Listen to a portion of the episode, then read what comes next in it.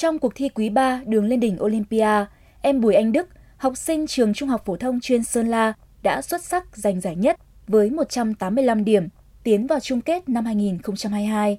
Không những mang niềm vui, hạnh phúc về với gia đình, nhà trường, mà còn là niềm tự hào của tỉnh Sơn La khi Đức là người đầu tiên mang cầu truyền hình chương trình chung kết đường lên đỉnh Olympia về tỉnh nhà.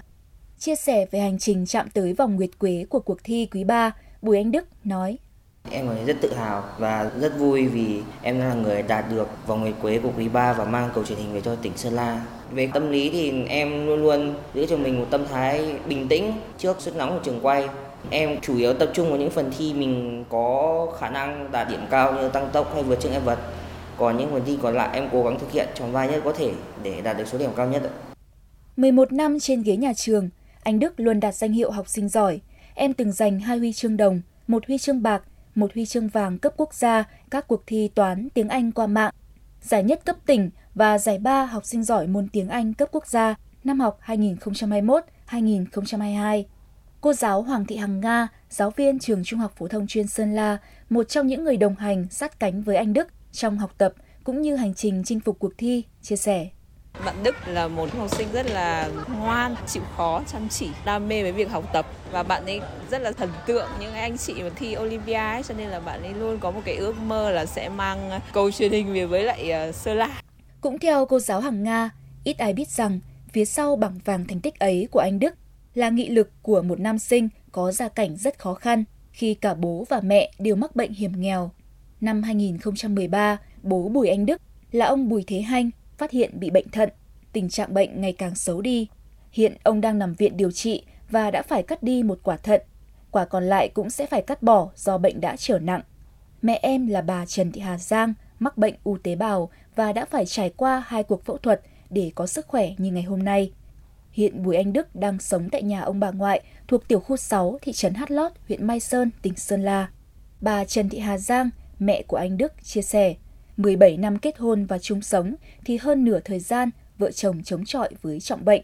Tuy nhiên, niềm vui và động lực lớn để vợ chồng cùng vượt lên hoàn cảnh là các con chăm ngoan, học giỏi.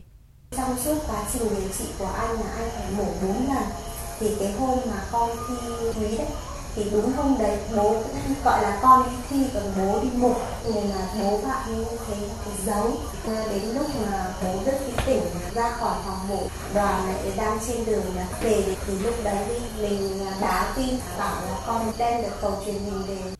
Hiện Bùi Anh Đức đang tập trung ôn luyện, chuẩn bị tâm thế tốt nhất tham gia cuộc thi chung kết đường lên đỉnh Olympia lần thứ hai mươi hai.